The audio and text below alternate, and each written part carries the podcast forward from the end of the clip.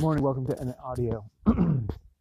So it's supposed to be wicked hot today, and especially tomorrow, and to a lesser extent Sunday. But it was cool last night, so the house is nice and cool, and my wife and I spent the first 15 minutes that we were awake shutting everything up. So we closed the windows, we closed the curtains, in some cases we hung blankets over the curtains, and in other cases, like with the two skylights, we thumbtacked, what are those called? Emergency blankets, those little foil things over the windows to block light and heat from entering the house. And that, combined with the fact that we brought it down to cool, and with the large tree that hangs over the southwest corner, should be enough to keep the house tolerable through the gross weather coming up. And it strikes me that it's a useful metaphor for thinking about preparing in advance for the inevitable economic downturn that we are overdue for at this point. And nobody knows when it might come, and we also don't know what form it might take, although I've heard some theories that have to do with college debt being the trigger. But it strikes me that it's a useful framework to think of it in when it comes to having a business, because many of the same things apply, right? Like, you have to, if you want your home, your business in this case, to be tolerably comfortable, you have to start preparing for the heat wave now. It does you no good to button up your house once the heat wave started. Well, it's always better than never, but if you can make steps now to make sure you're in a good position for when the heat does arrive, then you're not trying to button up an already baking hot house. You've already taken steps to be able to ride the thing out fairly comfortably. At least historically, one might hope that the upcoming recession, economic downturn, would be fairly brief, given that the last one we had was pretty strong. And I don't know enough about economic history to say whether that's always the case, that you don't have two successive strong ones. At any rate, I think being aware that you need to sort of be able to ride out something that's going to last 6 months to a year is always a good thing. So here are the things that I have been thinking about.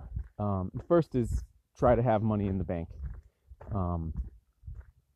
And this isn't always easy, depending on where in your life you're at right now. For instance, we're living on just my income. My wife is finishing up nursing school.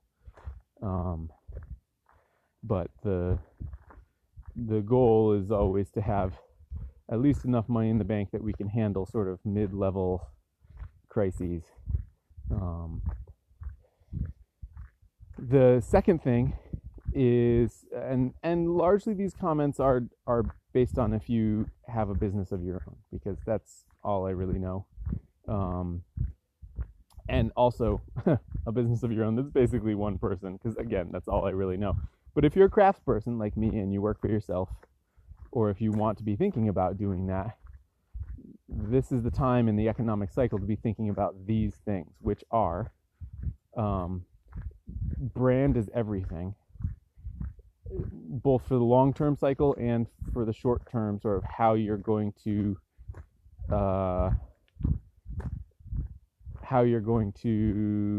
continue having business even when stuff is not so good economically. It's by having a good brand, by which I mean having a reputation. And that I don't just mean that in terms of like, reputation makes it sound like, are you a good person? And that's important, but more to the point, have you managed to establish yourself as someone worth as one of the people who you sort of obviously think of as being the business to go to for whatever the thing it is that you do. And obviously you're never going to be the person on top, but thinking about that and making steps to move in that direction are really important. And so a lot of that has to do with focusing your energy on building your brand equity rather than trying to convert to sales.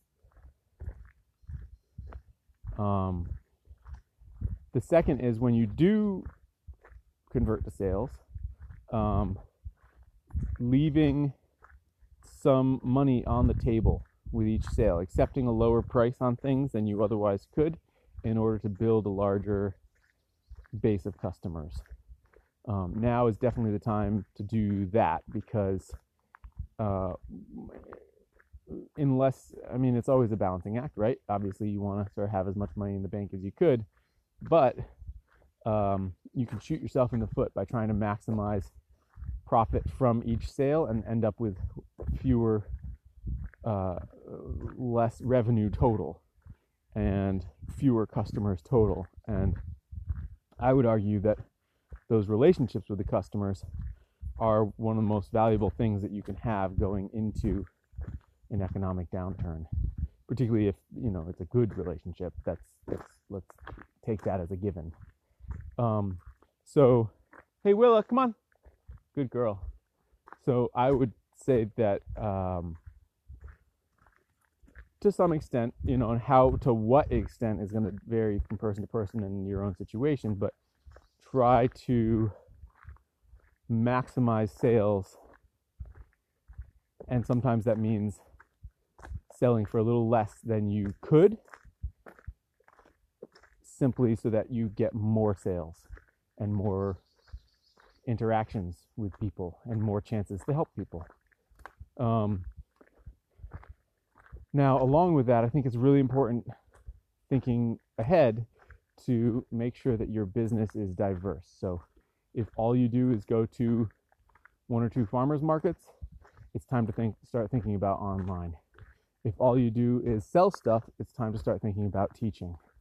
If all you do is teach, it's time to start focusing on selling stuff again. And better yet, if you can come up with a service like sharpening other people's tools that is a recurring need, that's the best yet, because one of the first things that's going to drop off, or the first things I think that's going to drop off, for instance, in the spoon carving world with an economic downturn, is people are going to buy fewer spoons, and people are going to take fewer lessons because there's so much information for free online. But people who need to buy blanks in order to continue carving will continue to buy blanks, and people who think it's valuable to have their knives sharpened will continue to think it's valuable to have their knives sharpened. So those kinds of services where there's a recurring need, I think, are disproportionately valuable going forward. But I think it's also really important to have a spread. Now, the other thing I think it's valuable is to have a spread beyond just your business. This is something I talked about in an episode where I talked about diagonal integration, where it's not enough just to be horizontally diverse across a craft. I think it's also important to be diverse either in several different businesses that ideally have totally different customer bases, or at least integrally vertically integrated, such that you straddle a handful of different crafts. Because you never know what's going to be affected or not affected. One of the things that I think seems to be the case, and this is from having lived through the last down cycle as a business owner, is that while while the very wealthy seem to be unaffected, the businesses that cater to them definitely are affected, and they cease their buying. So unless you are selling at the extreme high end to extremely wealthy people, you know, super high end art, for instance, I think you'll immediately see a freeze in that level of business. Now, the people of more modest incomes at a more modestly priced price point of thing will probably not be as affected immediately, especially if it's direct to consumer, because they will continue to value those things. But then if they are affected, they take longer to bounce back. So it's worth trying to be spread across a bunch of things. So if you're mostly in high-end stores in Los Angeles and New York, try and get a bunch of customers in who are just individual customers living individual lives as well, and that will help buffer you from whatever happens. So I could go on, but I don't think I have more succinct points to offer. Simply to remind you that the steps to take to do those things are steps that you should be taking now, not taking later, because anything you can do now to make your business more resilient will help you ride out whatever is going to come, and something is definitely going to come. And it's not always about just growing bigger, because sometimes growing bigger means more brittle. So it's not always trying to push to a certain level of YouTube, whatever, if that means that your overall business strategy is more brittle and more susceptible to changes in the marketplace. The goal, I think, should be to be as fluid and balanced within the marketplace as possible. And that will put you in the best possible position at the tail end of the economic downturn, or really in the depths of the economic downturn. That's the place to then be able to make strong moves so that you come out of that economic downturn in a much better position, in part because of the opportunities that will be on the table from people